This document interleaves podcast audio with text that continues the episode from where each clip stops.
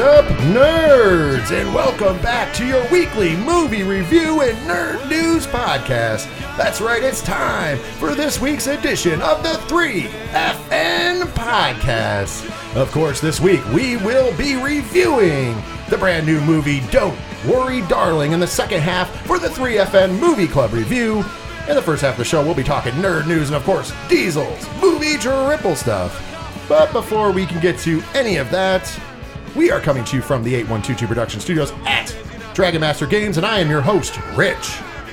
And the nerds are all here. Let's start with the man that just this past weekend got every one of his picks correct on his NFL pick'em sheet. That is a miracle this week, ladies and gentlemen. He's the soothsayer of NFL football. Ladies and gentlemen, it's Ron. I quantum leaped into the past a couple days and then came back for it. And, you know, did you do it the old school style or the new school style? No, definitely old school. And new school sucks. You're like, fuck that. I'm, I'm going with Scott Bakula. Yeah, and, definitely. that- and that's why I never watched the new episode, the new series because I'm Scott Bakula for life, bro. I get you. Of course, the other nerd in the building. He needs no introduction. Yet he has the longest introduction in all of podcasting. Ladies and gentlemen, I give to you hashtag Big Natty Cool. Hashtag Mad Dog Strong Style. Hashtag Challenge Accepted. Hashtag Rain Man. Hashtag Diesel Malenko, because he's the man of a thousand and four hashtags. He is the leader of the Minnows Gang and is your favorite podcaster's favorite podcaster. He's the man, the myth, and the legend rolled into one jolly old ginger bearded feller. Ladies and gentlemen, I give to you Diesel. the future Mr. Allison Mack. There you go. Yeah, you're definitely gonna get the tattoo. That means she owns your ass. Oh, yeah. Maybe you should get it on your ass, Ooh, that's an idea. because then she's owns your ass. and once she's released, I will show it to her. All right, let's get X-rated for a second. Would you take a pegging from Allison Mack? For the story, yes. If he said no, he's lying. I was gonna say if he said no, he's lying. He he did that old dramatic pause just to make you guys think that he was thinking about it, eh, just to let you guys in on the inside. Well, Ronald, how has been your week? Uh, it's been a week. Can't really complain too much. Um, you know, it's nothing exciting or super happening. Uh, had the two game groups. Everything seems to be moving forward in both of them. Uh, the Friday group, you know, the Tomb of Annihilation. Nobody died this week because I took pity on them because it was not everybody could make it, and so I'm like, well, we're not going to have a full out count on this one because they would all died. So I, we just moved forward and just you know moved the campaign forward on that one. The Wednesday group, we are we stopped the the I think the boss battle for this situation, and so we'll have more next week on that one. But that's pretty much been it. All right, and Diesel, how's been the week? It's been a week. Just been doing the work thing and the side work thing, just hustling, trying to make that fucking cheddar.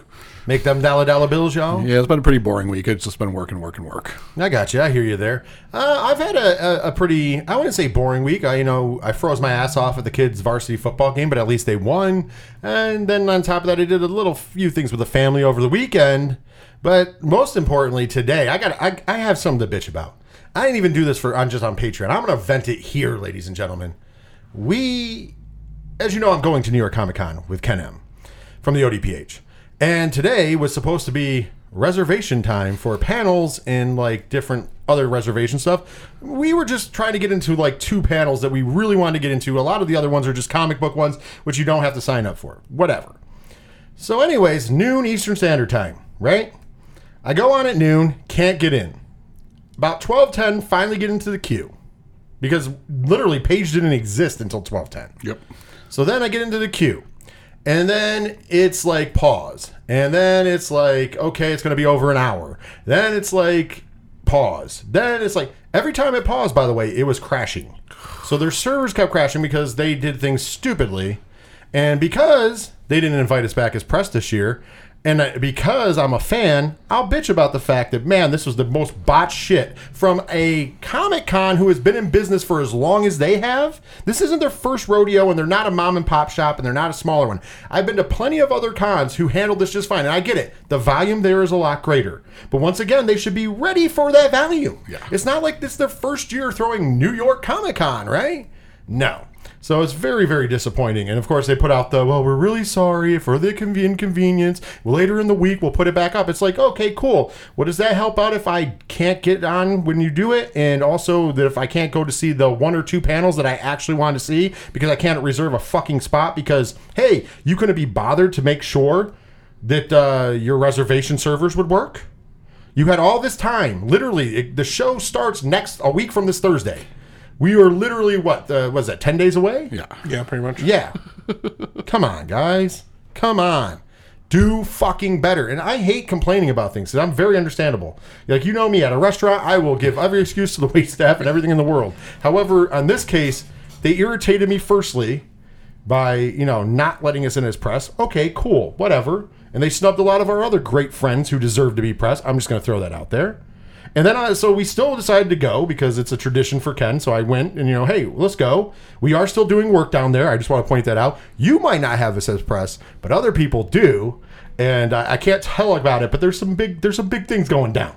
Uh, so, and a lot of things that would not probably be open if we were covering New York Comic Con as press because I don't think we'd be able to leave New York Comic Con to go to the secondary locations to do the press work for other people if we were stuck in their panels and shit. So, I guess kudos to you for not making us press because we're going to have a way better trip without you and still be doing the press things.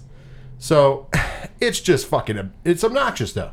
Obnoxious. Not to mention some of the better panels are fucking buy a ticket panels when they raise the price of tickets. Oh, you sons of bitches. Ugh. Just bothers me so much. Bothers me so much. I'm not even going to get into anything else. So there you go. That's my rant for New York Comic Con. And anybody else that's visiting New York Comic Con probably has the same rant. Let's be honest. Well, now that I've gotten that out the way, I hope everybody's having a way better week than I am currently having with my stressors today.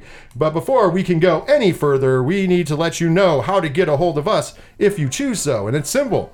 Just go to 3fnpodcast.com. At 3fnpodcast.com, you will find all of our social media links. Whenever you're talking about us on those social media links, please use the hashtag 3FNPod. Also, while you're there, you can check out uh, where you can find the 3FN podcast, 607 TWS. And while you're also there, you can find our friends of the show, like Kenem and the ODPH. They're listed right there as well, too. There's also our musical guests. Uh, it's the little musical directory where you can find out about the bands who let us use their music, including the band who does our theme music, Shout at the Robots. Make sure you support all those great bands. And of course, make sure you follow and check out their music on Spotify, YouTube Music, and Bandcamp. Also, there's links there for our TeePublic store, which we have new swag up. And uh, thank you for the people who have bought the swag. I, I very muchly enjoyed seeing it in the wild. It means a lot to us. Also, our Patreon link is there, patreon.com slash 3FN podcast. For as little as $1 a month, you get a ton of extra bonus content and help us support the show and everything we do here at 3FN podcast slash 607 podcast. So we do appreciate you as well. Twitch link is there as well. And of course, last but certainly not least, our local sponsors who help us bring this show to you each and every week, commercial free. Giving them a quick shout out right now, of course, Dragon Master Games for all your Magic the Gathering and gaming needs. Visit them on the World Wide Web, dragonmastergames.com.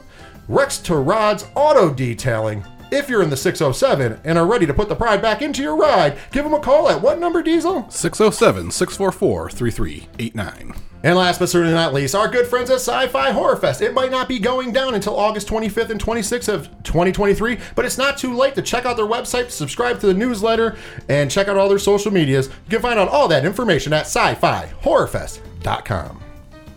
Yeah. Get it, Mario. Get it. I always root for Mario to get the uh, princess. Uh, no, it's a weird cuck situation. Well, we've already been over this. I will say this: one of the panels that we were trying to get into, and it's going to be a hot ticket panel, is actually the Super Mario Brothers movie panel where they're showing the first teaser trailer.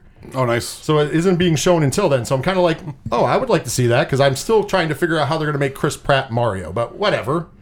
But fuck you, New York Comic Con, or I guess fuck me because you're not letting me in because you can't get your goddamn website to work. You sons of bitches. You know what website does work? 3fnpodcast.com. Shout outs to that website. Thank you so much.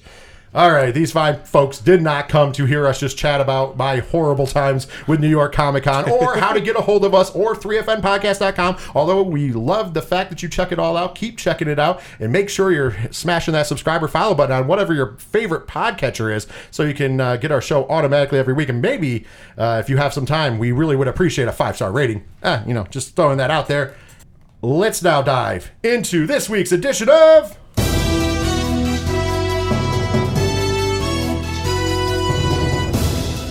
The Nerd News. Bang, bang, boom. Fing fang foom. Oh, he was uh, almost off again there, people. Come on, Diesel. Why are you sleeping on it these days? I wasn't sleeping. It faded a little too quick on It me. It faded too quick on you. Likely excuse, Diesel. Well, let's start off the nerd news with a little Disney Plus news. More specifically, Werewolf by Night.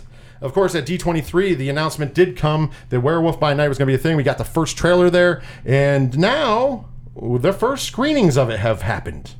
And it is getting rave reviews. I'm not going to go over them. I don't want to be a spoiler. Like I, I didn't check on any spoiler ones, but I don't even want to take this, the time to even make sure that they're spoilers. I'm just saying that people were saying that this was masterful. People loved the old time feel of it. They liked how it was like a Hammer horror film.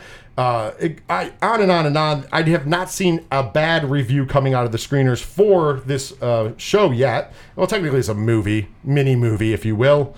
Uh, as of Sunday, though, Disney Plus has changed it over from what they originally called a hour-long comedy to an hour-long horror, fantasy, superhero, and action adventure movie. So they have changed the entire dynamic of what they are announcing it for. How do you guys feel about what you've heard so far from Werewolf by Night, and also the change in uh, genre selection for Disney Plus, starting with Ronald? I'm fine with it on either way they went with it because I could understand the comedy aspect they would try because it's Disney. I, I don't care. I wasn't a really big Werewolf by Night fan. Um, I only read a handful of comics, uh, so even then, I don't even think there are many two people actually read it. They only read it because of Moon Knight appearances and all that stuff. Pretty much, I think. I could be wrong. Condemn could be shunning me right now, but uh, I, I'm good with it. Let's do it. Let's go. Let's watch it. Diesel. Should have just left it a comedy and let those little bastards learn for themselves. it's like the old Netflix meme. You enjoyed a bug's life. Watch the human centipede. Ooh. That would be a hell of a recommendation right there. Well, I, I I've liked what I've seen so far of like the trailer. I've also liked what I've heard. It, it looks really cool, and I'm kind of game for it. Cannot wait for it. Of course, it comes out and hits uh, Disney Plus on October 7th, so it's not like we have to wait that much longer. But I'm I'm all in. Hopefully, we get to see what all the fuss is about, and hopefully, it lives up to expectations. You know what else has uh, lived up to some expectations? Remember back in the day, we liked this movie called Cloverfield. Remember when it came out and nobody knew what the fuck it was about, and then when you saw it, you were like, "Oh shit, it's like a Godzilla film," and it's really pretty badass. And I mean, after you got over the seasickness of the actual camcorder shooting, i- i- doing a found footage film style was pretty cool. Well, after that, we ended up getting Ten Cloverfield Lane, which I know we all enjoyed, but it wasn't a Cloverfield movie in my estimation. I mean, you got the monsters at the end, but really it was more of a psychological thriller in a bunker. And then, of course, there was the uh, Cloverfield Paradox that came straight to Netflix. Remember the day after a Super Bowl? Yeah. And oh boy, that was garbage.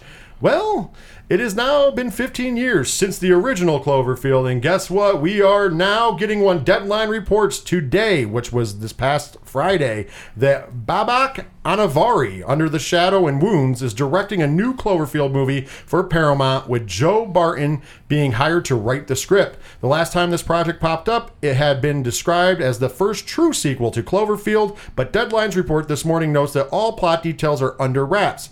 Uh, Deadline reports, and I quote, It is unknown how this new installment will link to its predecessors, whether it's straight sequel to the original or an anthology piece that is set in the Cloverfield universe. Either way, it sounds like this one is a Cloverfield movie from the ground up, which should result in a new franchise installment with a firm connection to the 2008 movie. Stay tuned. Uh, J.J. Abrams is coming back to produce it for Bad Robot, along with Hannah Minghella, uh, John Cohen, uh, Bryan Burk, Matt Reeves, and Drew Goddard will executive produce. So the the Batman in the his house. How are you feeling about the new announcement of a new Cloverfield Cloverfield film, Diesel? I love it. Um, this is one of the weirdest franchises because, as we all know, the Cloverfield Paradox kind of went under the radar, and if you did catch it, you were just like, eh. Ten Cloverfield Lane's amazing movie, but really doesn't tie in. If they do an actual sequel to Cloverfield and like boost up this franchise, I'm all for it because it's a cool story. Ronald. Yeah, I'm I'm fine with it. I hopefully it'll be better than you know Cloverfield Paradox. That was kind of a stupid movie. But that's besides the point. Uh, but I'm fine with it. Let's see it. Let's go. All right. Well, I'm I'm a big fan. Let's be honest. I love kaiju. This is basically a kaiju film just set in America, and I cannot be happier to see another Cloverfield movie. Hopefully, we get Clover back because that is the whole point. Yeah. Uh, I would be disappointed if we end up with more of a Cloverfield paradox. And you know what? As much as I liked 10 Cloverfield Lane, I would just like another Clover movie. Yeah. Just give me the fucking monster, okay? Next up on the list, we're going to go over to Netflix news, and Netflix has announced finally the release date for Wednesday. And uh, they also gave us some new footage. We're not going to spend too much time on the new footage. The new footage is just kind of, you know, the same as what we've already seen. I mean, once you see Jenna Ortega as Wednesday, it's it's pretty much you've seen it all. Uh, I'm super pumped for this show. I love the casting. We've talked about that ad nauseum. The only thing left now is the date. And of course, the date when it's going to arrive is November 23rd. All eight episodes will be streaming on Netflix. I think that they made a big mistake here, though, because I think that they should have had this come out in October, which is the horror month. And this is The Addams Family, which is a horror kind of sitcom. So uh, I'm kind of curious to why they're waiting till November, but November 23rd, nonetheless. Diesel, your thoughts on Wednesday? I agree with you 100%, especially with Disney Plus putting out Hocus Pocus 2 this week, you know, the first weekend first week of uh, October. That's the perfect time to do it. You know, granted it can fit in the theme of fall, but yeah, I think you should have done it so it came out October 30th, October 31st, and that should have been the date. Absolutely. Ronald. What are you talking about? It's, Addams Family is a Thanksgiving movie. I don't know why you guys forget this. Addams Family 2 was a Thanksgiving movie. Addams. Family 2 was a Thanksgiving film. So that's why that's why they're doing it. Duh. Netflix don't care about what your thoughts are. They do what they want, and they are doing this right on cue. It's perfect timing. I would also like to point out, though, that Addams Family 1 was a Halloween film because it does take place around Halloween. So, I mean, yeah, I guess it's still in the fall for both those movies, but this doesn't have a tie into the movies either.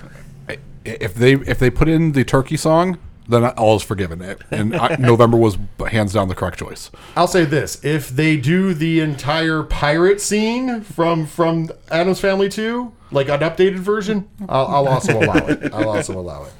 Let's stick with Netflix news. Netflix announced that four original cast members from 1984's Beverly Hills Cop are returning for Eddie Murphy's Beverly Hills Cop. Axel Foley. That's of course it's Beverly Hills Cop colon Axel Foley is the new movie coming to Netflix. And the four, would you who who do you think they are? I'll tell you who they are. Judge Reinhold, John Ashton, Paul Reiser, and Bronson Pinchot. Uh, which they were all part of the original Beverly Hills Cop series, which starred Eddie Murphy as Detroit cop Axel For- Foley. Producer Jerry Bruckheimer recently revealed when production on the mo- fourth movie in the franchise would begin. Now Netflix confirms many fan favorites will be reprising their roles in the log line for Beverly Hills Cop Axel Foley is being kept under wraps currently.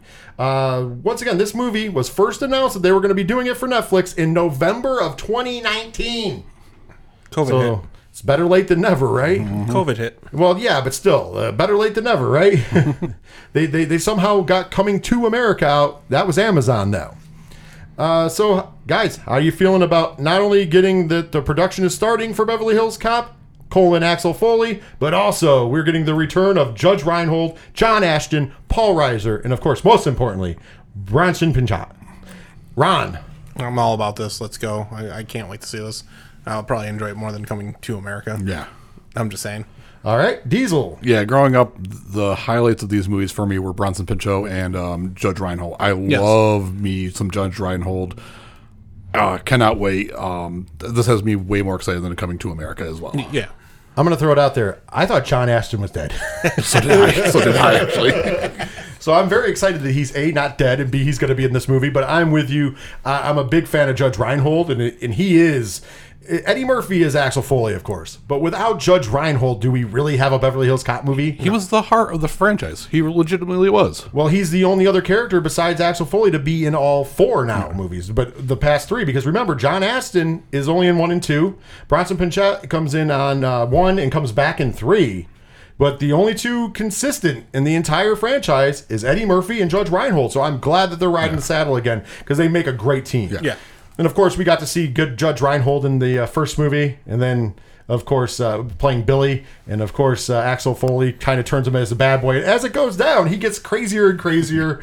I love in I love in part two when he's doing. Uh, they go to the house to get the fingerprint. And he's looking at the back of his wall. He's like, Billy, we really got to talk because he's got all the guns on the wall. he's like, we really got to talk. I, I love it. Cannot wait for it. It's one of my favorite franchises out there. Uh, speaking of which, if I was going to do something with franchises, I'm pretty sure I would pick Beverly Hills Cop, and you guys should watch those movies as well. We got one more, and uh, this one's a fun one. There is a new Final Destination movie that has uh, been in the works for some time with none other than Spider Man No Way Home's John Watts helping shepherd, uh, shepherd it to the big screen. The sixth film in the horror franchise just took a big step forward with The Hollywood Reporter bringing words that director Zach Lipovsky and Adam B. Stein have been tapped to helm the new movie. The new film, which will once again follow a group being stalked by death who, who will kill them in wild, accident specific ways. Watts wrote the treatment for the film, which boasts a script by Ready or Not and Scream 2022 scribes Guy Busick and Lori Evans Taylor, so that's in great hands. Uh, the best thing about this latest news for the Final Destination franchise isn't just that the series is being revived after a decade, but how the directing duo managed to land the job. According to the trade, they pitched the film over a Zoom meeting to the executive at New Line Cinema and the franchise producers while sitting in front of a fireplace. Thanks to some pre recorded footage, however, they were able to make it seem like the fire got out of control and almost engulfed them. After putting it out, uh, their pair, the pair sat back down, only for a ceiling fan to fall off on, and decapitate one on the camera. As THR puts it, the execs and producers went from concern to all out laughter. Uh, this is fucking great news, and this is why it's in the fun spot because they literally set up their own desks in their pitch to become the directors of this film. Diesel, how do you feel about a new Final Destination movie, and of course, how they got the job? Uh, the movie itself, I could take it or leave it, but the way they got it is amazing. Like if you want something, put forth that extra effort and get it, and they did. Like setting your house ablaze in quotes, and then you know having a ceiling fan decapitate one of you, brilliant. You stood out from all the rest. You showed that you care about this project and you're invested in this project. That's awesome. Absolutely, I agree with that completely. Ronald, what's your thoughts? Well, yeah, exactly. If you, you know, it just shows if you really want something, do that little extra, and it was enough to get him the job, and it obviously shows that it's going to be in good hands. Yeah. it's Final Destination. There, you know, there's fans of the franchise like anything. There's fans that, you know, then there's people that aren't, and they'll say it's the same movie over and over again, but so isn't every slasher. So it, you know, people that love this franchise will probably enjoy it. I mean, I'll see it, see how it goes. The last one didn't really do it for me. That's just that's just me. But you know, we'll see how it goes. That's fine. I, I think this is in great hands Yeah. because uh, let's be honest, they have uh, the radio silence people writing the script, and they've done a great job with Ready or Not, and of course Scream, and of course the new Scream movie coming out uh, this upcoming year as well. And yeah, I thought this was the most ingenious way to pitch getting a job. Kudos, guys. Hopefully, you guys make a fun and entertaining movie because that's what I'm. That's what I go to see when I see Final Destination. I don't go to see a movie that's going to scare me. I go to see a movie that is going to be entertaining from beginning to end and enjoy some good deaths and creative ones as well.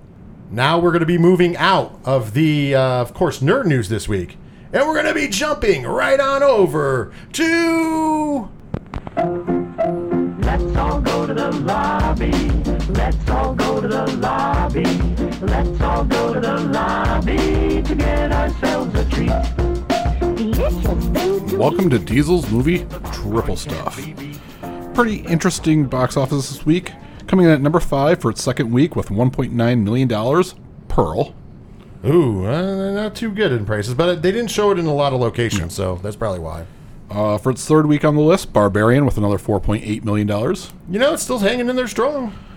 Number three, with a re release and $10 million, Avatar.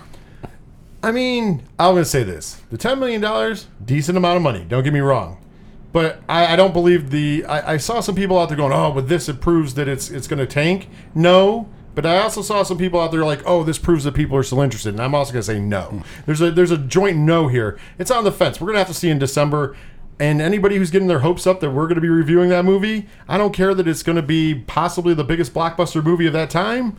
Yeah, no. I, if I want to see rip-offs of Waterworld, I will do it on my own time. I'll just watch Waterworld. I gotta wash my pre- hair. I prefer I prefer Kevin Costner over anything that they've got going here. Mind you, this is not a shot at James Cameron. I think he's an amazing director and has written and directed some of the greatest movies of all time. However, I've never been a fan of Avatar. Let's be honest; it was a one-trick pony. It looked amazing and the story sucked. Dances with Wolves with blue people, folks. Yeah. Number two this week, The Woman King with a eleven point one million dollars, Ooh, I, I- wish that would have opened for more. I've heard nothing Yeah. but good things.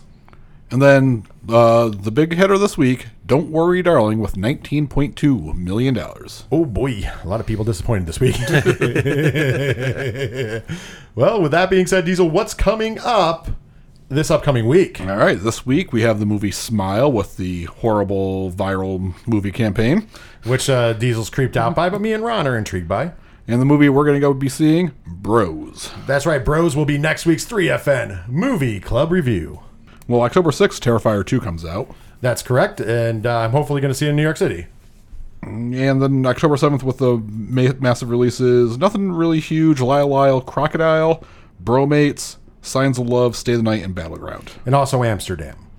And that's the they're going to be the 3FN Movie Club that week. It, for some reason, it's not on IMDb's list, and I think it's because it was released smaller. Yeah, it's, it's releasing tomorrow on a smaller scale. Yeah, but it, but it's been it's releasing wide for all of us to see it that week. So just so throwing it out there. But uh, yeah, great times there. Now Diesel, it is time for this week's top three. All right, we teased it last week. Your top three favorite, where are they now stars? The people that you forgot about, but you're just like, hey, whatever happened to that guy? I joked about this uh, while we were getting ready to come into like do the show on Patreon. I joked about how I thought about doing nothing but dead people, just so Diesel would be like, "What the fuck? Why? Why are you bringing up all these people?" Instead, I went a different route. My first person that I'm going with in the third spot, Michael Pitt. You might remember him from the movie Bully, uh, Murder by Numbers, and Boardwalk Empire. But it doesn't. I don't. It doesn't look like he's been doing too much since then. So I'm not quite sure what's going on. But I always enjoyed him, and I thought that he was going to be like the next like big thing, if you will. And it just never happened Yep. that way. I don't. I don't know why. Who knows? Nobody will ever know. Uh, my second on this list, Rory Culkin. He did some really good work. He did some amazing movies. He was actually in Scream Four, if you remember. Uh, and then it's like crickets. Yeah. Like it's it just was like it, it went away. I don't know what he's up to these days. Didn't look it up, but uh, I, I, I would be interested to see him in some more movies. I always dug him in movies. And last, but certainly not least, because it's a lot of fun saying it. What the fuck is Brad Dourif up to these days?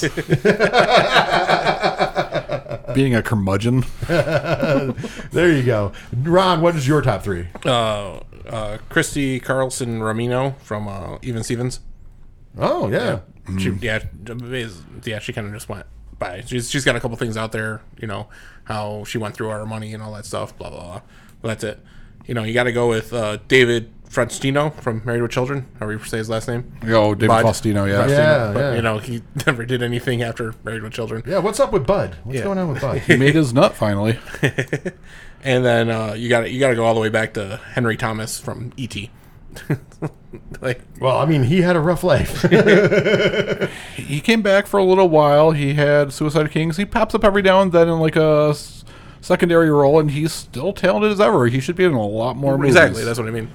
he was on that Screech level for a little while Yeah. too, though. Unfortunately for him. Diesel top three. All right, we are going. I went with more uh, the child actors as well. I'm going with Mara Wilson as number three, uh, Matilda. Yeah. she was great, and then like she disappeared, and I know she went off to do a lot of theater acting and stuff like that, but never again movies. You think about it, she was in a ton of movies by Mrs. Doubtfire, Matilda. Yep. Like she was like the it child actor for a little while. Yep.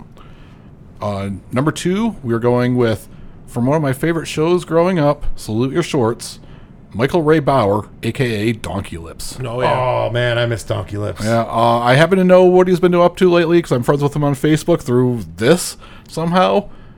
Huge Raiders fan does a Raiders podcast. Hey, I'm a big Raiders fan too. So shout outs to Donkey Lips. And then number one, we just talked about him not too long ago. I thought he was a great newcomer, and We did Angus not too long ago, but I'm going with Charlie Talbert. Yeah, that's it's it's interesting that he didn't do a ton of work after that because he I thought he was very good in that movie.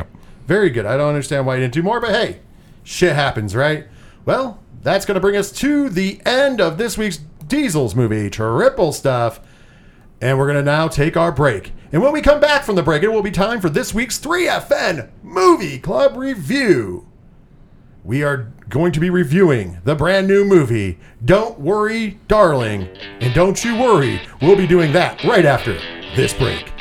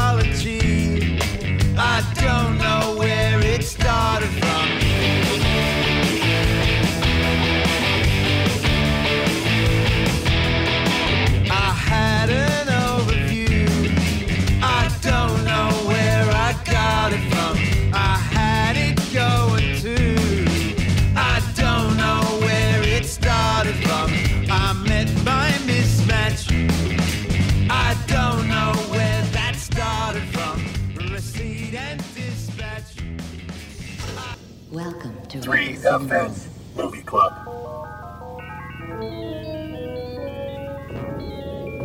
Refreshments are available in the lobby. And please, keep our theater clean by disposing of trash in specified containers.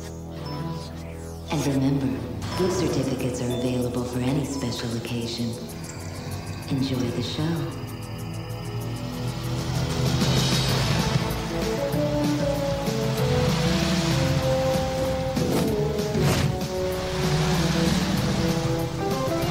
Back here in the second half of the show with this week's 3FN Movie Club review.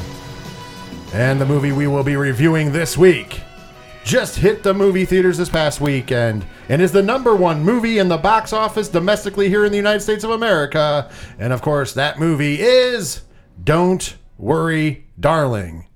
And for the benefit of uh, those of you who might be joining us for the first time, uh, thank you for tuning in for the first time if you are.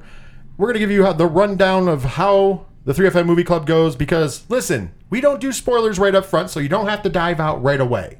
Uh, we will start off with a brief synopsis from IMDb for the, the movie. Then we will continue on to give like the cast and the actors, the directors, everybody their due before then finally jumping over and giving you our recommendation thumbs up, thumbs in the middle, or thumbs down with a spoiler free little blurb of why before playing the spoiler alert and then on the other side of it giving our spoiler full review before playing the game and then giving the nerd score and my critic score.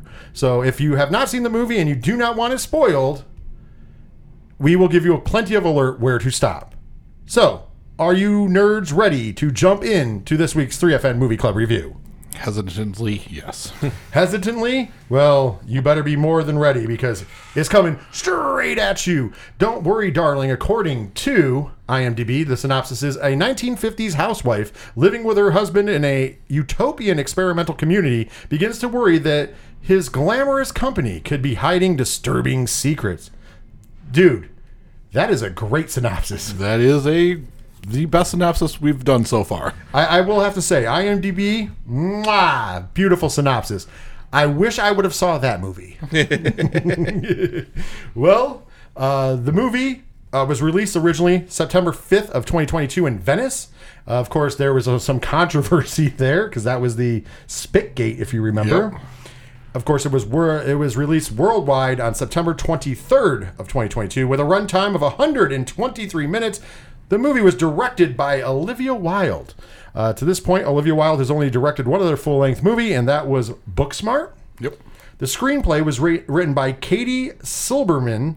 Uh, she wrote Booksmart, Isn't It Romantic, and Set It Up. Those are the three major motion pictures she has written. She's also done some television, other. And the cinematography for this movie. This is the one that is mwah, from my lips to God's ears. Matthew Libatique. Does that name sound familiar to you, gentlemen? No. It might not, but I bet you when I start reading off his works, it will. He was a cinematographer for Black Swan, Okay. Okay. Requiem for a Dream, Yep. Pi, the A Star Is Born remake with uh, Lady Gaga, and then Bur- and then let's go to the nerd movies because he's got a ton of them. But let's go with nerd movies: Birds of Prey, Venom, and Iron Man one and two. Okay. So uh, I threw the nerd movies in there just because, but he has awards because of Black Swan, Requiem for a Dream, Pi, and A Star Is Born. Yeah, he's definitely a world class cinematographer. Let's dive into the actors. This movie stars Florence Pugh. Of course, you would know her from Midsommar, Black Widow, where she was Yelena Belova, where she also continued that on uh, in her role, her short role on Hawkeye. Sorry if that was a that she was f- and the Father of the Bride part three from 2020 as well. If you guys remember that movie, as well as Little Women and. Speaking of who just returned to AEW, Saraya, and uh, she played Saraya Knight in Fighting with the Family. With- Yeah, so the Rocks movie. That was uh, one of the first times I think we ever saw Florence Pugh. So her inspiration for that movie just returned to the ring. Perfect timing. Uh, the co-star in this movie, uh, playing uh, Jack, would be Harry Styles. I know it's one of Diesel's favorite actors. Uh, Harry Styles was in Dunkirk as Alex, so a bit part, and of course, better and bigger part, Eternals as he was Eros. Remember, remember uh, the Eternals? You know you love the Eternals. you love the Eternals so much that the director of this film, who was Olivia Wilde, but she was in Ghostbusters as Gozer. Also, on top of being Gozer, she was the voice of Lois Lane in the DC League of Super Pets movies, and she's also known for Tron Legacy, uh, the Lazarus Effect, and Cowboys and Aliens, amongst other things. High quality cinema. high quality. Uh, the the role of Frank was played by Chris Pine, and unless you've been living under a rock, you know who Chris Pine is. Uh, most notably, he played Steve in the Wonder Woman movies. Also, he was Captain Kirk in the Star Trek movies, amongst a ton of other stuff that we've seen Chris Pine in over the years. Boy, does he look distinguished, and looks nothing like his IMDb picture, by the way. Next up, we got KiKi Layne, and I thought she did a great job. She played Margaret in this movie. Uh, she she was in uh, If Beale Street Could Talk. I know Diesel was a big fan of that movie, so uh, she was there. And also Coming to America and a few other movies, but those were the biggest ones on her list. And Diesel's favorite actress in this movie, and you notice how I keep going back to Diesel because he's he's actually cringing this whole time, is Gemma Chan, and she was in The Eternals. Of course, she played Sersi in The Eternals. Also, she was in Humans. She was in uh, Crazy Rich Asians, amongst a lot of other things. And I know you're a big Gemma Chan fan. Without spoiling anything, replace Gemma Chan with Awkwafina, and you'll have much better movies. Uh, pretty much, except for Eternals. I don't think I don't think Eternals would have been better. I would have much rather seen Awkwafina as Sersi. Yeah, just have Awkwafina pl- replace her role as the what's her face from Shang-Chi, Yep. and, and just take Sersi out of it. and Just put Awkwafina there. It would have been a ten time better movie.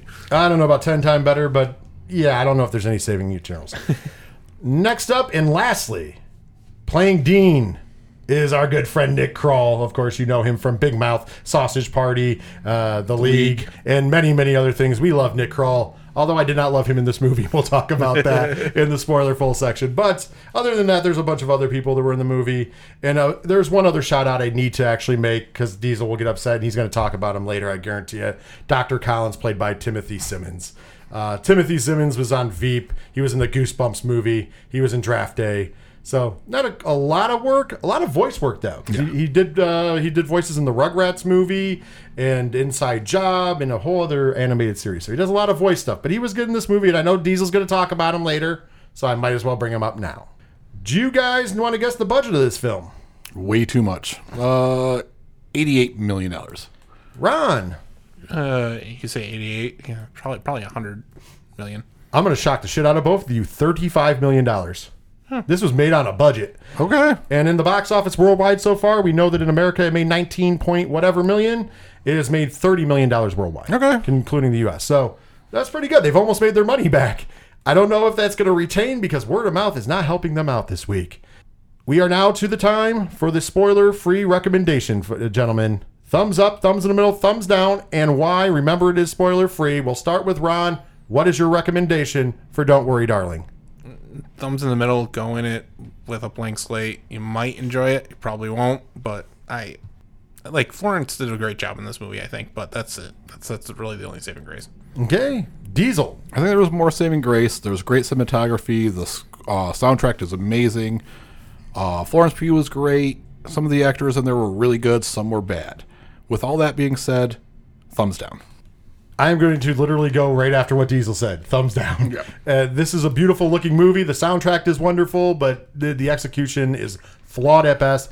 Uh, with a spoiler free, I'm going to say what I said on the internet when we left uh, the thing, when I tweeted out, and I also put it on uh, Instagram and Facebook. This movie is if you mix Scientology with the Stepford Wives, and then you had M. Night Shyamalan direct it. And I'm not talking about good M. Night Shyamalan. I'm talking about the Village M. Night Shyamalan. Think about how I did that. Mm-hmm.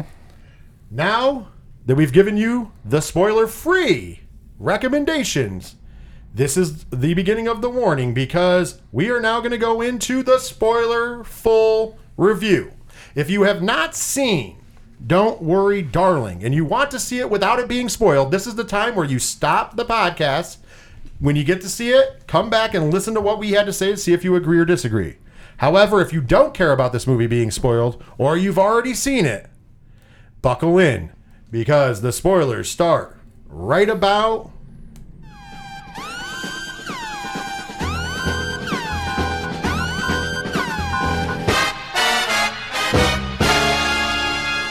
now. This is the spoiler zone, so if you're still here, you've been warned.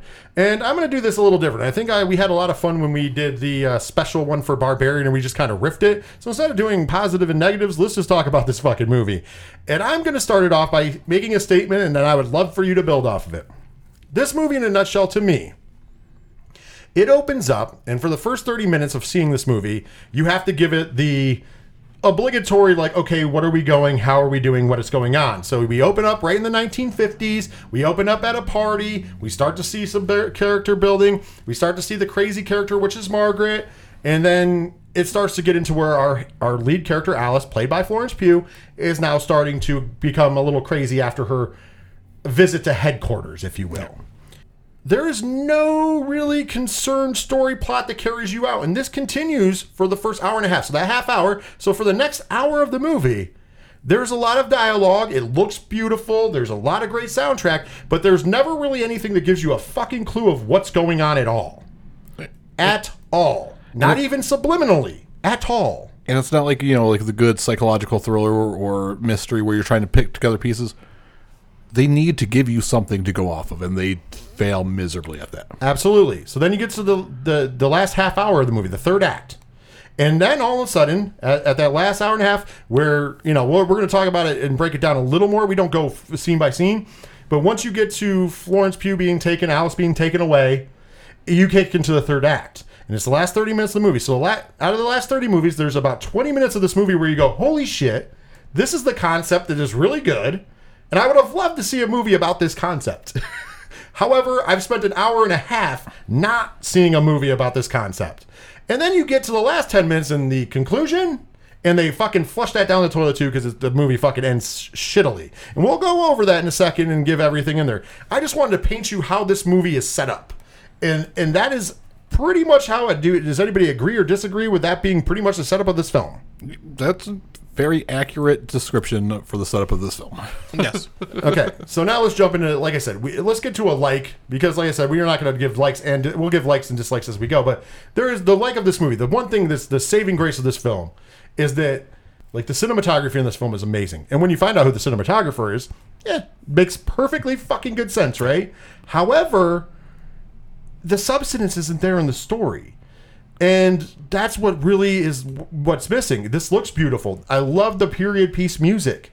I love the concept that this is kind of like a cult. Like for the most of the movie, you feel like they're just in a cult. Now, before the movie started, my wife in the car when we went to dinner, me and my wife and Diesel went to dinner, and my wife said, "Oh, I wanted to go because where I got the Scientology meets the Stepford Wives. That's what she said from seeing the the trailers is what she thought the movie was." And then me and Diesel at the theater both looked at each other when it first started. When it oh. opening Oh. scene, opening fucking scene, mind you, is 1950s at a party, and we both looked at each other and went, "This is fucking present day. They're gonna give us the village. Yep. They're gonna give us the fucking village." I mark my words, it's going to be the village. I was even willing to put two grand up against anybody who wanted to bet against that shit. They would have lost two grand. Uh-huh. Here's the the problem in executing for me is that throughout when she's going crazy, she has these dream sequences. I'm using quotations because I think that's what they are. Kind of is like they're they're. I mean, she's awake, but they're like visions. It's fucking weird. yeah. But the visions are of like Synchronized leg dancing. and stuff, and they keep showing that stuff and different kind of. Mind you, these are grown women in a ballet class, even, which is weird. Even though it's supposed to be the 1950s, I don't know how much I believe that shit. And as they're going through the movie, like you're just like, what the fuck is going on? Why is this a thing? And occasionally, occasionally, handful of times when she's having these dreams, there's a scene where you just see the top part of Jack's head, which is played by Harry Styles, and you see the bottom of the chin, so you can tell it's Alice, and you see her hand, and she's wiping his head and saying, he's saying about sorry he lost his job, and she's like, you'll find another job. And that is like that is the only thing that we see, but we don't see enough to show you whether it's in the 1950s, present day, whatever. But that is the only weird, out of place thing, and they only do it a handful of times. Yeah, so you're assuming this is like earlier on in the relationship before he gets this job at Victory and they move into this idyllic community. Right. So when you get to the big reveal, let's just jump into it. At an hour and a half in, uh, Alice has this like back and forth with Frank, and uh, you know he outduels her because she doesn't go for the juggler, what she should, and he makes her look crazy. And then they're going to try to get away, but Jack turns her in, and the I don't know what to call them. The guys in orange suits or red suits. The come- Squid Game guys. yeah, pretty much. They, they pretty much. They come and grab her and pull her out of the car, and then they take her. And from your vantage point, they take her to some place inside of the Victory compound where she's getting electroshock therapy. The old brain wipe. And, and mind you, old school electroshock too, like not like the newer versions. And while she's getting electric shock, she starts seeing things. And then we get a bigger like there's like these little brief things, and we're like, wait a minute, that's that's modern. Yep. That's that's a modern apartment. And then we go instantly into boom, a scene that she remembers. And it is taking place in modern day. And it is of him losing his job, what we've seen, and her saying, Oh, that's okay, I'll just pick up extra shifts at the hospital. Yeah. And then boom, they hit her again, and it fucking flips to where she's at the hospital. Like she has like this whiteout, blackout. There's all these things, and then there's like this thing where she's at the hospital, and you can see that she's a doctor. Yep. And she's in an operating room, and you can see her getting ready to leave the operating room, and then it flashes to her going home.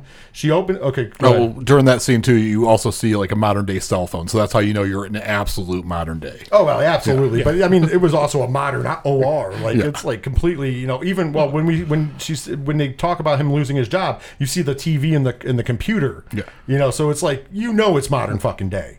So she leaves and goes back to the apartment. She opens the door, and the, the adult who is Jack, who looks like shit. By the way, when they originally cast, casted Shia LaBeouf, we all agreed he would have been better at this role. Yes. because holy shit, I'll give Harry Styles this. He looked terrible. Yeah, they they greased up his hair, had him longer hair, acneed up a little bit. He just looked bad. He looked terrible. And he was on a computer listening to something, and you could hear the voice. It's the voice of Frank. Yep. Yes. And he's like, and it's just random. Like when you can hear, like you, you're not really paying attention to that too much, but it's saying stuff about the idyllic life and how men should take back over, and it's really this cult shit, right? So you're like, okay, it is a cult. And so he gets out of the chair and he walks towards Alice, and he's like, "Oh, I haven't ate," and she's like, "Why not? You've been home." And he's like, "Well, I didn't know what you wanted to eat," and she's like. He's like, I messaged you. He was, she was like, I, I was sewing up 12 people today. There was no time, and you know I can't use my phone. Like, you should just, you're, you're a big boy. You should make your own food. Yes. And she goes to wash her hands in the sink, and the hot water's not working. And she's like, The hot water hasn't worked in days. I told you to call the people. Oh, I forgot. She was like, So I guess the shower's out for me tonight. So I'm going to go to bed. And he tries to make the moves on her to, like, you know, have sexy times, if you will. And she's like, No, I just got done working a 30 hour shift and I have to go back to work in six hours. I'm going to bed. So she goes into her bedroom and locks the fucking door. And he goes, he uh, he's sullen and goes back to the computer, puts the headphones back on, and starts listening. And then we get another zap.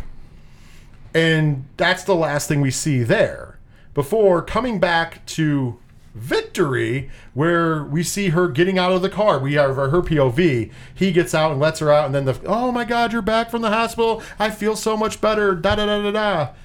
Then there comes a reveal that I thought was cool. During the movie, she's humming a song, but it's not a. But you can't tell. Like like this is the weird part about the song. They didn't the the the words and the humming don't match like a modern song. Yeah.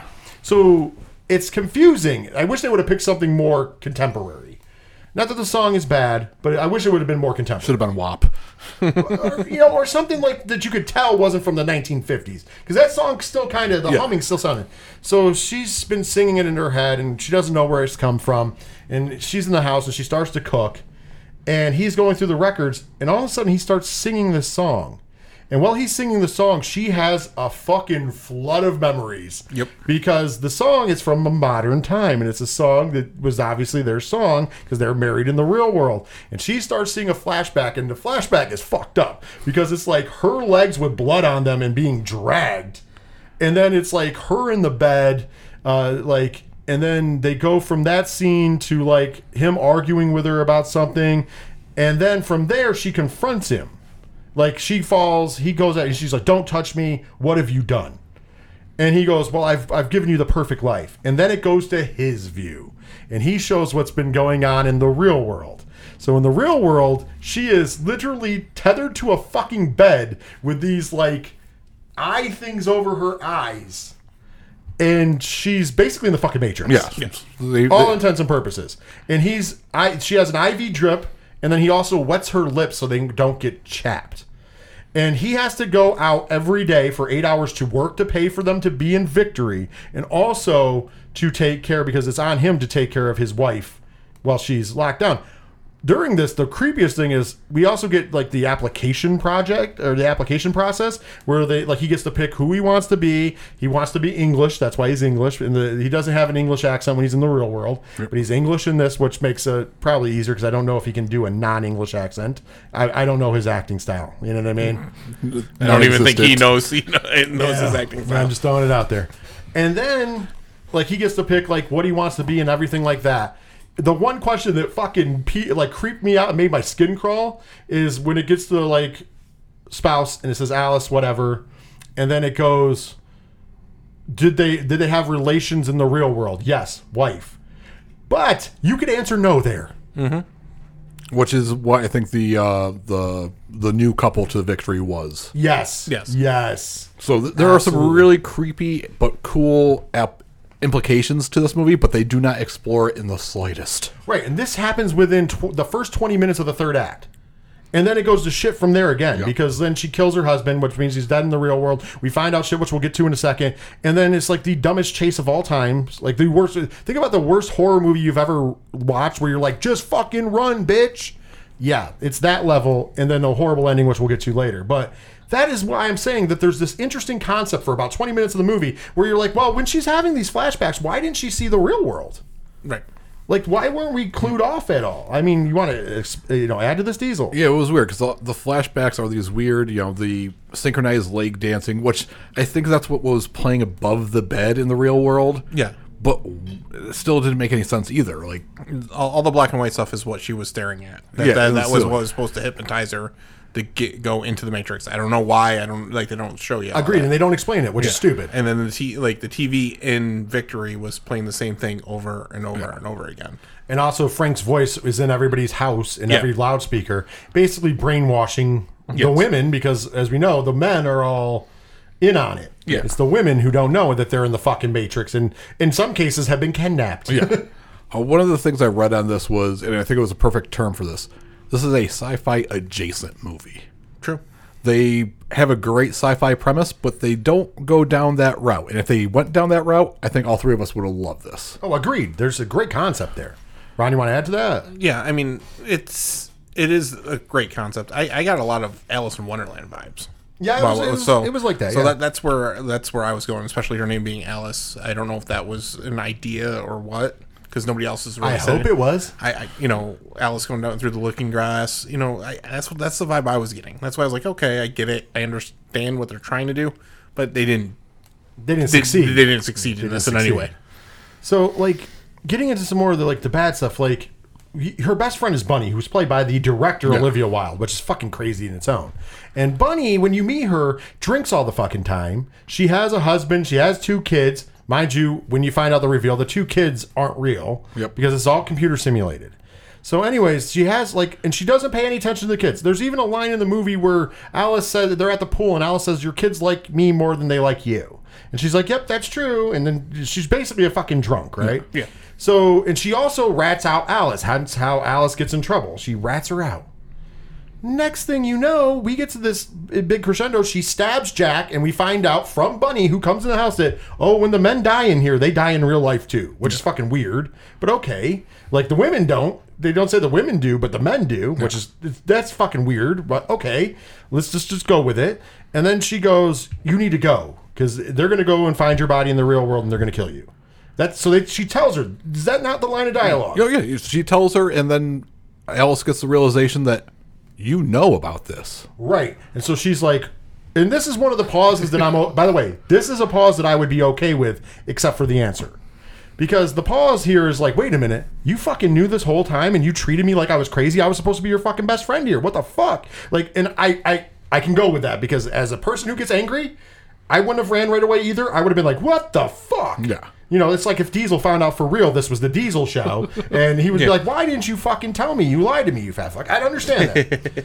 so instead, she goes, "Well, why don't you come too?" Then she forgives her real quick, which is fucking weird. She's like, "No, no, I want to stay here. I, I'm here by choice." And she's like, "What?" And she's like, "Yeah, I'm here by choice because in the real, you know, you know, my kids." And she goes, "Your kids aren't real; they're computer generated." She's like, "I know, but in the real world, I lost my children, and that's why I'm here. I choose to be here because I have my children here." And I go, "Bitch, you've spent all movie that we've seen you not paying attention to your fucking children, but all of a sudden they're your reason to be a slave in the fucking Matrix. What the fuck?"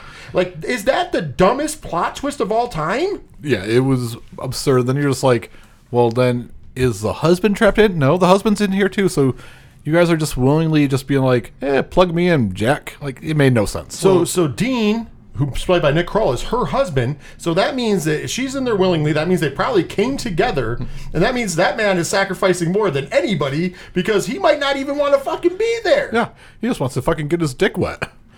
Pretty much. We'll talk about the horny movie in a second. but like, why is that a fucking thing? Like, like if you were going to say that your reason, like, I could understand if throughout the movie, the hour and forty minutes before this reveal, or however much it was, if we saw Bunny as the doting mother who cares for her children, Yeah, it would make sense. It would make sense. But no, she's always got a drink in her hand. The only time she admonishes the kids is when they get out of fucking line. Or actually, they don't even get out of line. They're just making noise and bothering her. Yeah. From drinking and having a good time for herself. Right. So obviously you don't give a shit about your kids, lady. But if that's your reason for staying, I think you should you're doing a piss poor job. Is all I'm saying. All I'm saying. True. Now let's go back and discuss how I said this was a horny movie. We spend a good portion of this film, especially early on, seeing a lot of oral play. And not oral from the woman to the male, oral from male to woman, which I guess is good woman empowering. But here's the problem. If I was the guy who, in this case, banged my wife over the head, hooked her to a bed, she gets to enjoy this, you know, fantastic world, even though she doesn't know where she, which is what's going on. Uh, this fantastic world, twenty four seven, and I have to leave every day to work a mundane job just to pay for it and to take care of her, and I can only plug in for so long. And the whole reason is fantasy. Why in the fuck is my fantasy to eat my wife out? And I'm sorry, I love my wife. but listen, if I'm doing all that work, listen, it's sucking time. Yeah. There's only one thing on the menu, and I know that's going to be harsh for some ladies, but it, it, it is it's definitely penis. So one of the reviews I read was talking about you know the voracious sex scenes of this movie. Elle spends her day cleaning, making dinner, and then you know they just push it off the table and a voracious sexual act happens. Motherfucker goes down on her, and that's it. She got the O face though, at least. Uh, wait, Pretty hot. And then later on, when they're fooling around at um, Frank's house, Yeah. He gets the quickie in. all he does is finger blast the bitch. I thought he got some peen in there. No, no, no. He just fingers. Oh, It's really? all fingers, and that's when um, uh, Alice makes eye contact with Frank. Which, all right, I get we're going out of the sex sequence for a second. Frank runs this operation, which is apparently fine with kidnapped women being held hostage in the Matrix. Everyone has to like pay homage to Frank, which is weird. And then Frank gets to watch. Uh, Frank's the honky tonk man. We talked about this in the theater. We talked about that in the theater. It's so weird. Like all the sex scenes though are very munching box and jamming his hand up there, and it's just like if I'm doing like you said, if I'm doing all this work to make this place happen, I I'm not eating you out on the kitchen table. It's just not happening. Give me my food. Give me my food and then suck my dick. I, I hate to sound like a chauvinist because listen, I believe in equal opportunity. I'm a lover, but if I'm if, if that's going down, like how they win in this movie, oh man, I'm getting my dick wet. Yeah. I'm just throwing it out there. Sorry if that's too too uh, whatever for you ladies out there, but come on, let's let's be honest. It's fucking crazy. Uh, Gemma Chan plays Shelley. Shelley is the the wife of Frank. This is this needs to be said. She is the driest character in the history of cinema, and you could easily do this movie without her. Yeah. And she is like the director of like so as you said you have to worship Frank, the women have to worship Shelley. It's a weird thing. And then on top of that, she is the person who's in charge of the ballet school. And she is the person who is in charge of like bringing people together. And also, with the exception of the one monologue that she does to defend her husband, which I thought was actually the only time in the movie I was like, oh, she actually acted there Yeah. her whole reason for being in this movie is so at the end of this movie, when they're trying to chase down Alice so she can't get to headquarters and get back to the real world, which is still a weird fucking thing, is to then stab Frank. And she says something to akin, now it's my turn. Yeah, now it's my time. So I'm like, does she know about all of this? Is she in on all of this? Or is she just fi- has she just figured it out like I'm assuming everybody else had and this was her opportunity? But guess what? In a good movie, we would know the answer to that question. Not this movie. Forced women are good. Well, it's not even forced women are good here because she never says, "Oh, I'm going to make this idyllic for the women." I, you know, woman power. No, we don't know her fucking motives. For all we know, she is just as much into this as Frank. They in the real world are orchestrating all of this, so therefore she's just like, "Oh, you dropped the ball. You're going to bring our empire down. So I'm going to kill you. So when they find your dead body, they'll leave it alone, and I can continue on to make money or whatever the fuck the real goal is." So the one small motivation was in the initial uh, ballet school scene when she comes up and corrects Alice. There's this little linger. So I think there might have been like an undelved into lesbian story going in there where she was into Alice, But once they never delved into it. Once again, if that's the case, and I, I can I see what you're talking about, I do remember that scene. Why aren't we delving into it so it's more clear? So that's why when what happens and when she stabs Frank and she says it's my time, we don't know what that means. Because Right. once again, you're right. It could be women power rah rah, which okay, I'm fine with, but then we don't have the motivations for her to say I'm going to make life better for the women. Uh, then on top of that, it could also be like I said, they might be partners in the crime.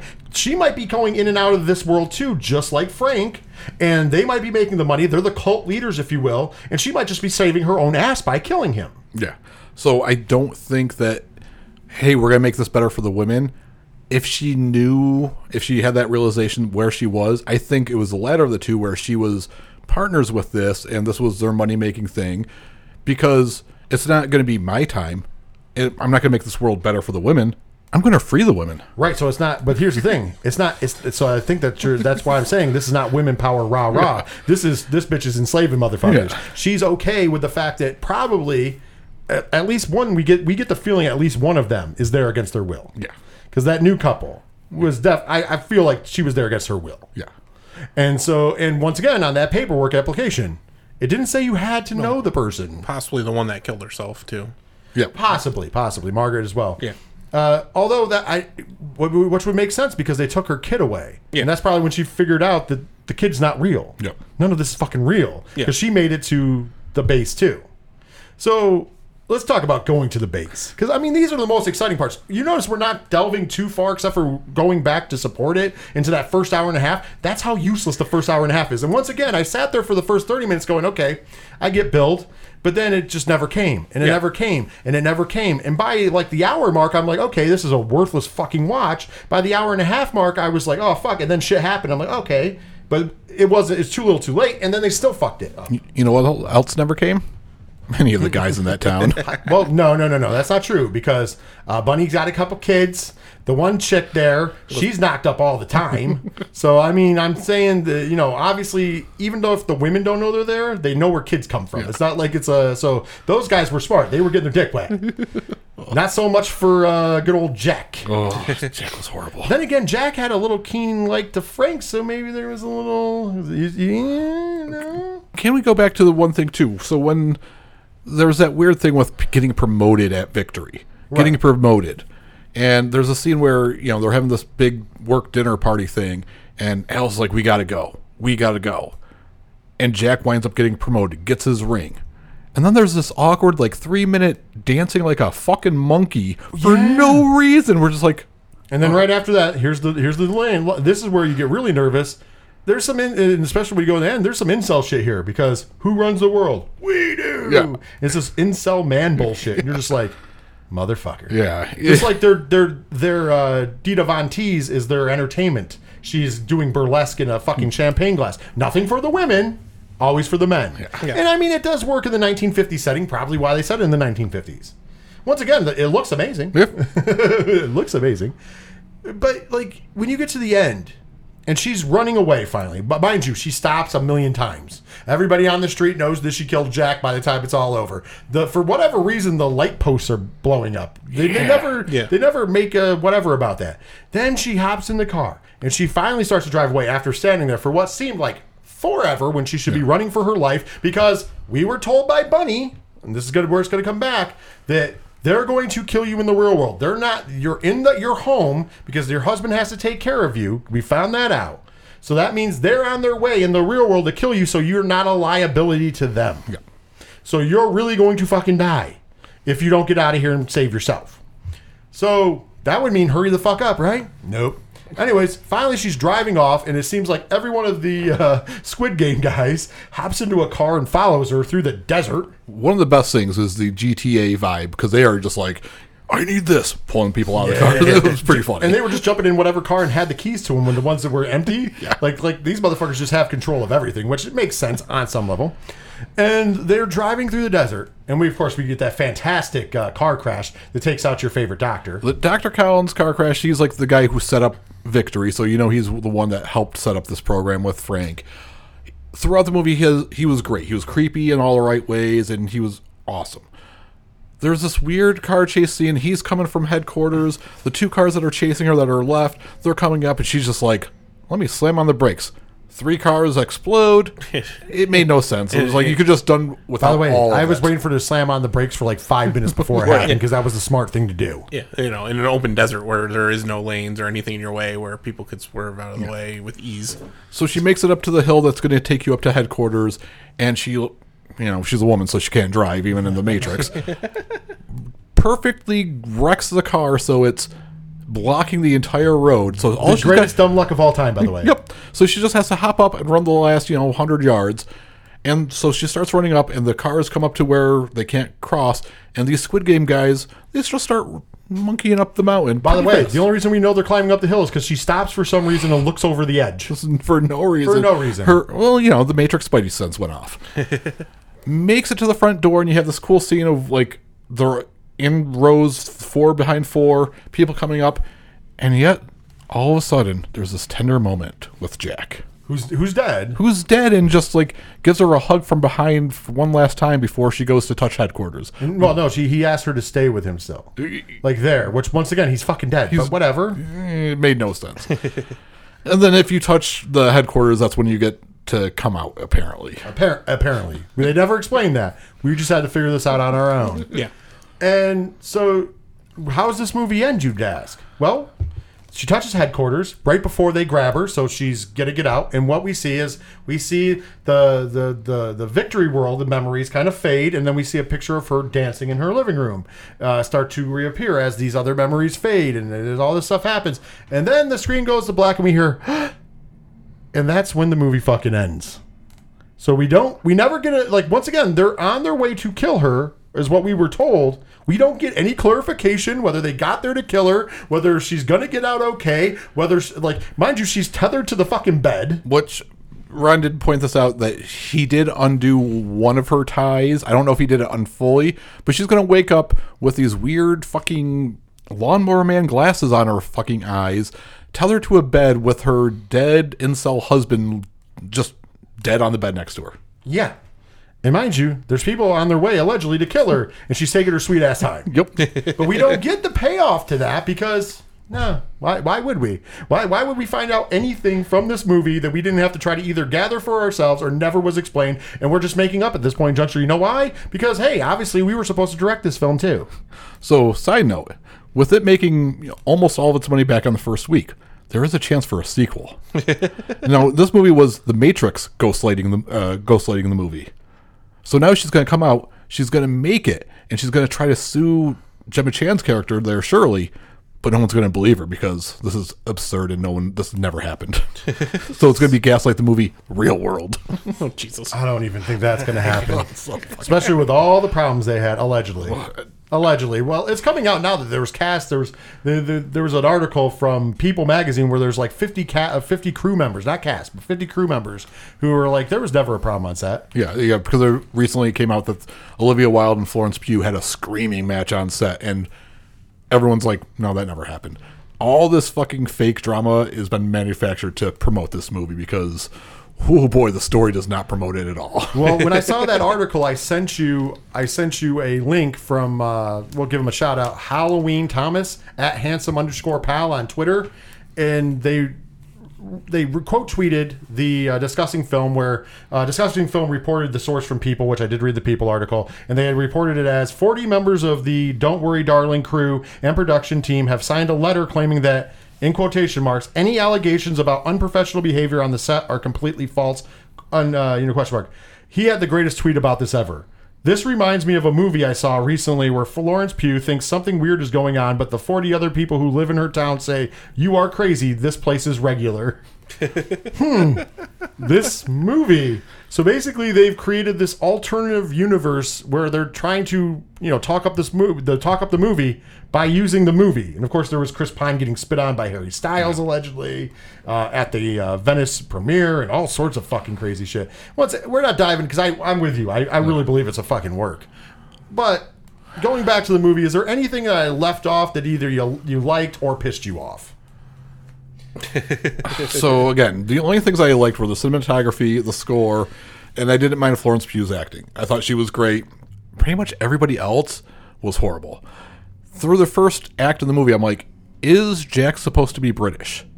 Because it was going in and out, you couldn't tell. Which We find out no, technically, but yes, he's in real life British, and I don't think he knows how to do both Yeah. accents. Um, so I think that was more on actor than it was Yeah. on script or director. Right.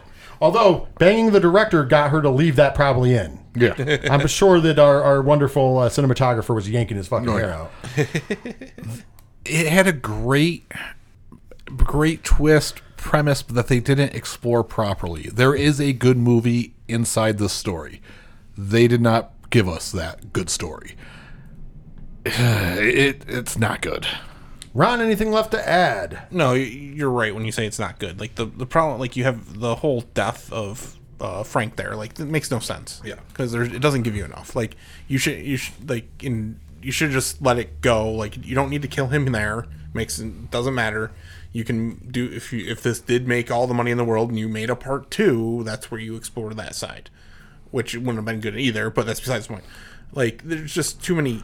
Uh, like it's one of those things where it's like oh, if you watch the TV and it was playing the same cartoon over again, the cartoon showed this or something. Like that's what's going to end up coming out and saying, oh, you needed to watch this, you need to look at this, you need to look over here, and it's like, fine, I get it, you you put those things in movies, whatever, but when you have to sit there and explain it, it didn't work. That is my point, and I know to a great extent that you guys get angry about this with Zack Snyder and Batman versus Superman.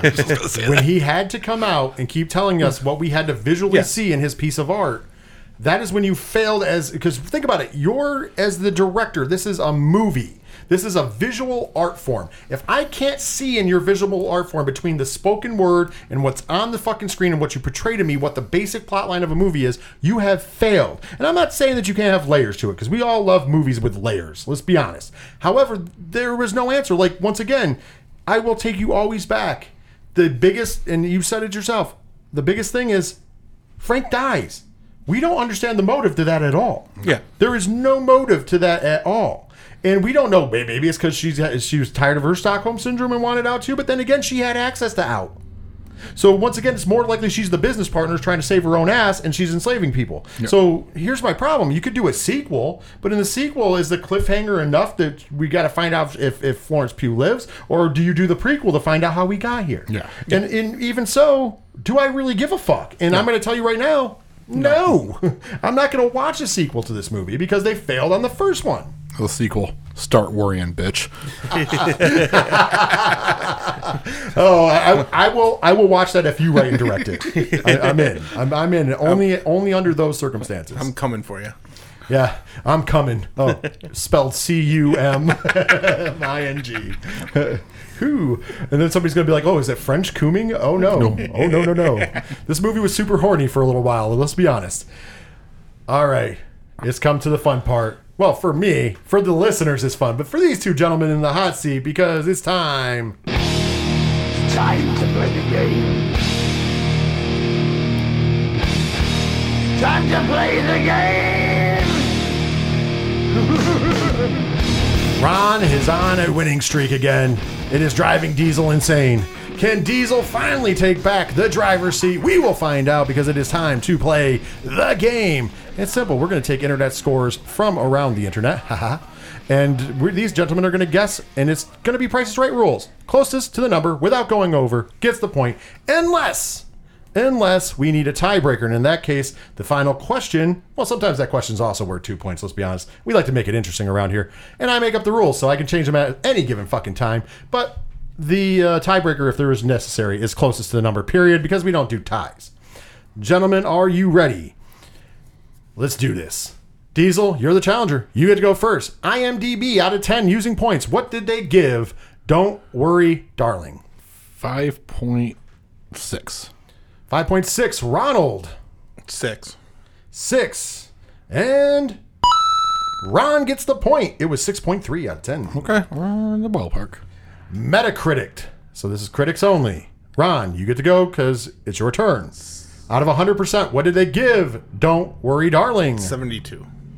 Diesel. If there is a God, 42%.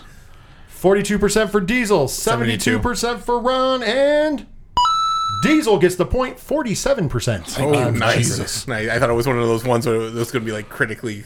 No, I don't think critics are liking this at all. I didn't pay any. All right, Diesel. That's going to bring us to Rotten Tomatoes. This is the critic score on Rotten Tomatoes. Out of 100%, what did they give? Don't worry, darling. Yay, women, kickbacks. Somebody- Critic score, though. I know, I know. I'm, I'm going through. You got to be in the left mindset. They're probably getting paid off. Even with that, 5.9. So 59% because it's out of Oh, 100. yeah, yeah, 59%. Ron, Oh God, do I push it? Sixty-five. 65%. And what'd you say, Diesel? 59. 59%. And Huh? you both busted 38% Oh, on thank Rotten you. Tomatoes. When we went to see this movie, it was at 32% on Rotten Tomatoes, just so you know. I didn't know. Now we're gonna go. I found out that the Fandango score is actually just the Rotten Tomatoes fan score. So we're gonna go with the Rotten Tomatoes fan score. Uh, Ron, you get to go first. Out of 100%, mind you, it is tied one to one currently, best of three points. What did they give? Don't worry, darling. Fan score. Fuck.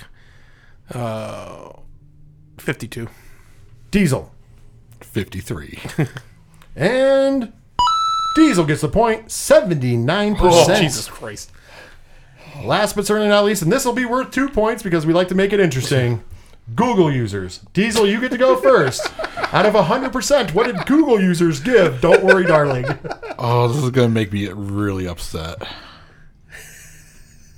86. Diesel says 86. Ron. Eighty-five. Ron says under. I have to go for 85. the under on this one. And of course, we have to have a winner. It's probably Diesel. And your winner, Ron. Oh. He got it, 85%.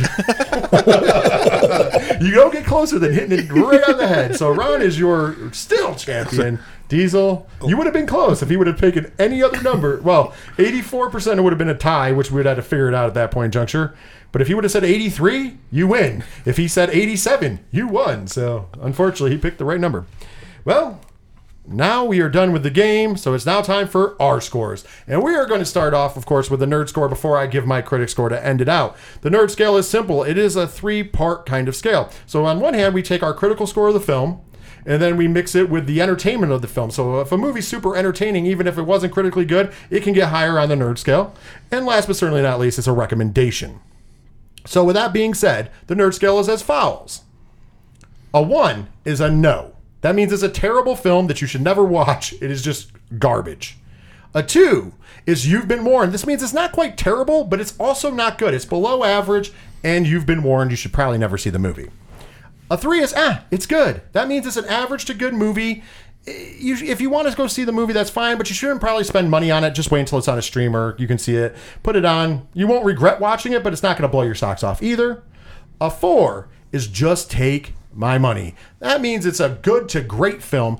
You can feel comfortable spending money to go to the theater to see it, buying it on Amazon. If it's an older movie, it's one of those films that we would call essential. You would probably you probably need to see this film at least once in your lifetime. And then there's the rarefied air, which I don't think we're getting anywhere near this time. Certified nerd in the five spot. That means it's the classics. These are the fantastic movies, if you will. This is movies like Jaws, Halloween, Jurassic Park. Of course, this past year we've had uh, The Batman, Spider Man No Way Home, and Clerks 3 as unanimous certified nerd movies. It's now time to give the scores, gentlemen, starting with Ron. What is your nerd score and why for Don't Worry, Darling? Yeah, this is definitely a two. Like we don't do halves. Like go the cinematography, Florence Pugh's acting, like the like Diesel has said, the soundtrack, like those are enough to get you to watch it, but it's not good. Like it's it's one of those like it's not a one because of all those stuff, all the, that stuff, because that's what makes the movie, but the story is what kills the movie. Agreed. Diesel. For all the same reasons, I'm at the exact same score. It, we were at a two. I was the one who was probably enjoying it the most until the twist, and even at that point, at max, it was going to cap out at a three. But no, it, with the the bad ending and how poorly the story was portrayed, we're at a two.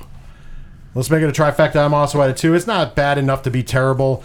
The cinematography of this film is amazing. They the costuming in this film also amazing. Got to give a shout out there. It looked like the 1950s. I really enjoyed that portion of it. The soundtrack was great. Also straight out of the 1950s. Super cool.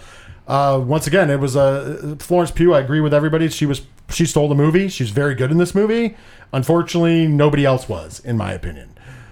Then you get to the fact that this movie should have been great. There's a great concept there. There's like you said, like, uh, I don't remember who you said said it. I don't think you did. You, what you read it somewhere about how this would make a great sci-fi film, and it would. And they could have steered into that concept because there was a really cool story and concept there, and they just flushed it down the fucking toilet. So yeah, that's why it gets a two. So with a two, I'm gonna give it. I didn't know what to give it on the scale because I do want to give it points for the cinematography. I do want to give it points for Florence Pugh. I do want to give it points for uh, the you know the costuming and the soundtrack and the things that were really positive in this movie. And I think those people deserve all the credit in the world.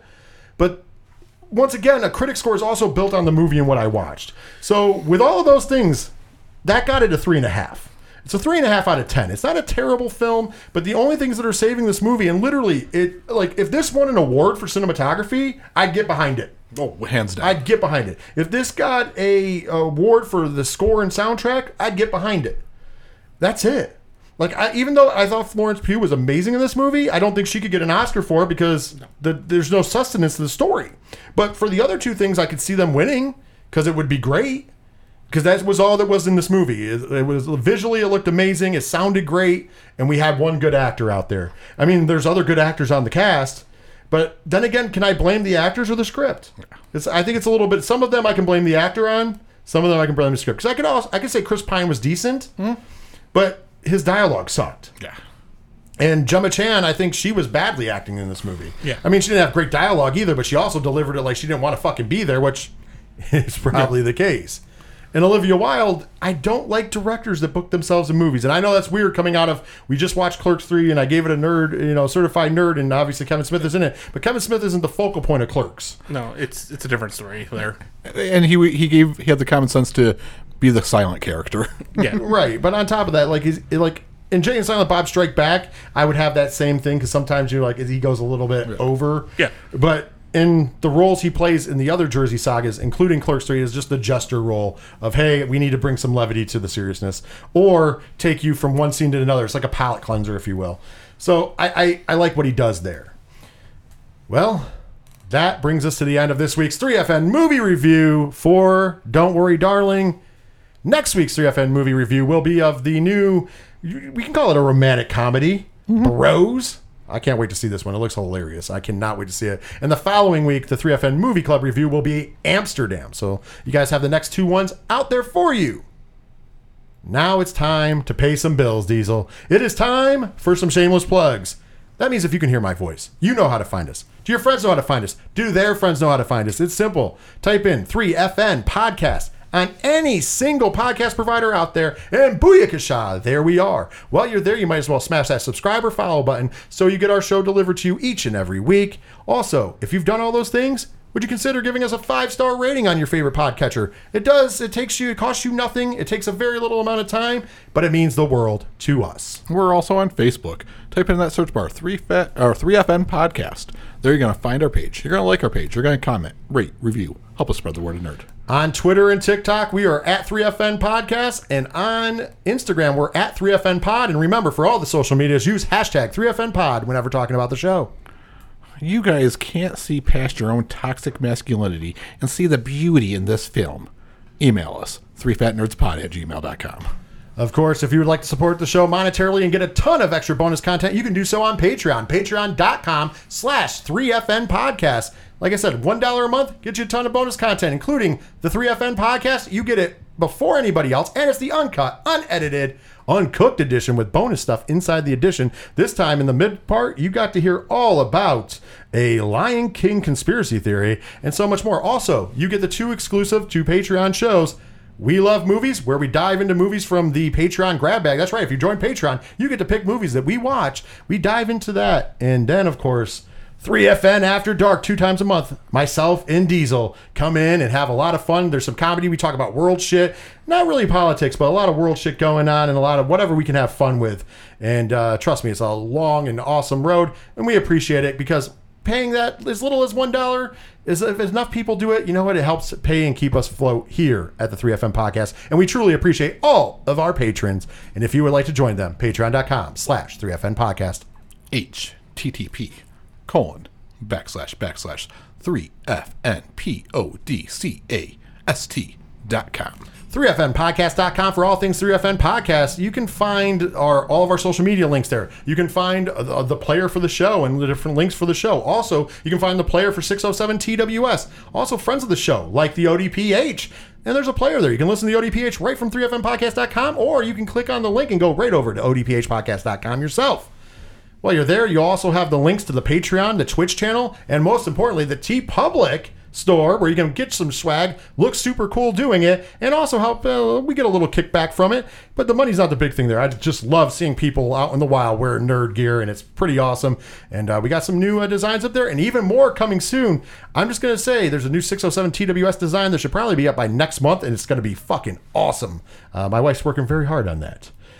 On top of all of that, there is also a music directory where you can find out about the bands who allow us to use their music so we can be copyright free. Of course, you hear them every week in the beginning of the show doing our theme song, Shout at the Robots, plus Floodlands, Tom Jolu, Second Suitor, the Jasons from West Virginia, the Phosphines from Melbourne, Australia, and so many more. Make sure you check out all of their links and support those bands on Spotify, YouTube Music, and Bandcamp.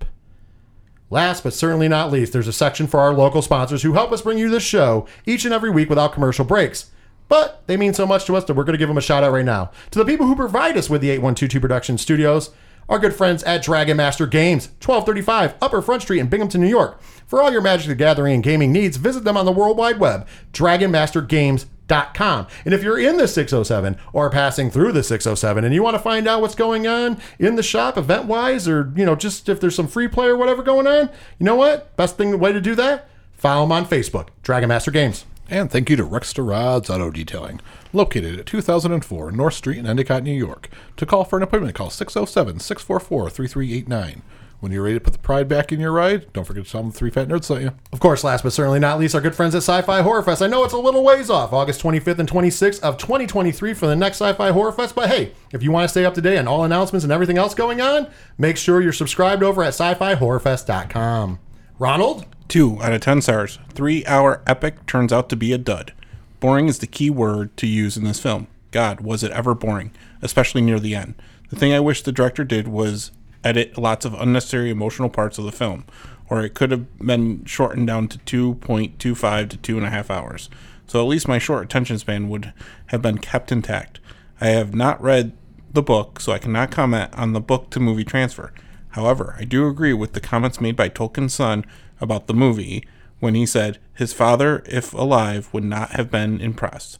A little advice if you're like me and have no liking for fantasy type movies, by that I mean movies that have elves, dwarves, humans, avoid this movie at all costs. I give this movie two, an extra one just because the special effects were kind of cool. Two out of ten stars. Lord of the Rings just sucks, people. My only problem with that is if you know you don't like fantasy, why the fuck did you go to the movie? like, I'm not a big fantasy fan as well, so I just don't watch it. That's why I'm not watching Game of Thrones Yeah. or uh, Age of the Dragon or whatever it Yeah, is House now. of Dragons. Yeah. Yeah, yeah. I, I only put I- it in because of the comment about Tolkien's son. No, no, I'm, I'm fine. I'm fine with the pick. I'm just saying that was a weird review, considering the fact it's like if you didn't like something going in, why Yeah, the fuck would you, go? You never read the books. Like, why would you bother? Yeah. Especially a three-hour film. Yeah. That's a commitment. Hey, but then again, there's people who watch uh, seven hours of WWE programming to shit all over it. True. No, that's the thing. Well, you know what? We've had a good time here. And we've enjoyed ourselves. And by the way, I would like to say this, Diesel. If what you said about the when you said the email came true, and somebody was like, "Your toxic masculinity," I'd be like, "How fucking toxic are we?" When we were going to see a gay rom com this upcoming weekend, bros, and we're excited for it. Believe it or not. They'll have hotter sex scenes. Oh, it definitely. Munching box. Oh, fuck it. Give me two hot guys sucking dick any day of the week. I, I don't know. Uh, two attractive men kissing each other in the trailer did it for me. I'm just throwing it out there. You know, the straightish thing is still in effect. But I, I'm just saying, like, I don't know if we can be toxic masculine if we're little, little, literally willing and looking forward to going to see a gay rom com. Yes. And to review it. And we're probably going to be one of the few uh, straight outlets that review that movie. And trust me, we're not just doing it for whatever. No, We're actually looking forward to it and looking forward to enjoying it. We, we haven't had a good comedy this year, so hopefully. I'm agreeing. isn't- Well, oh, we had clerks, but it, Yeah. it got a little no, I, serious. I, I, yeah, Yeah. I'm not. I'm just that one. saying, if there is a gay couple in the theater and you want to give yourself a hand job, we are not going to Regal's fucking security to get you escorted out. You do you, brothers. yeah, exactly. My wife's coming too, so we, we support it. Maybe I should call Tone. maybe, maybe. Well, you never know. He's he's always game. He's always game. Well, thank you once again for tuning in. Hopefully, you were entertained. Uh, we definitely brought you our opinions, and we always strive to entertain you. Until we meet again next week at the same bat time and same bat channel. Take care of yourselves. Take care of each other, and most impers- importantly, later, nerds. Later. in victory, the old brain reboot should have been five across the eye. Lord of the Rings just sucks people.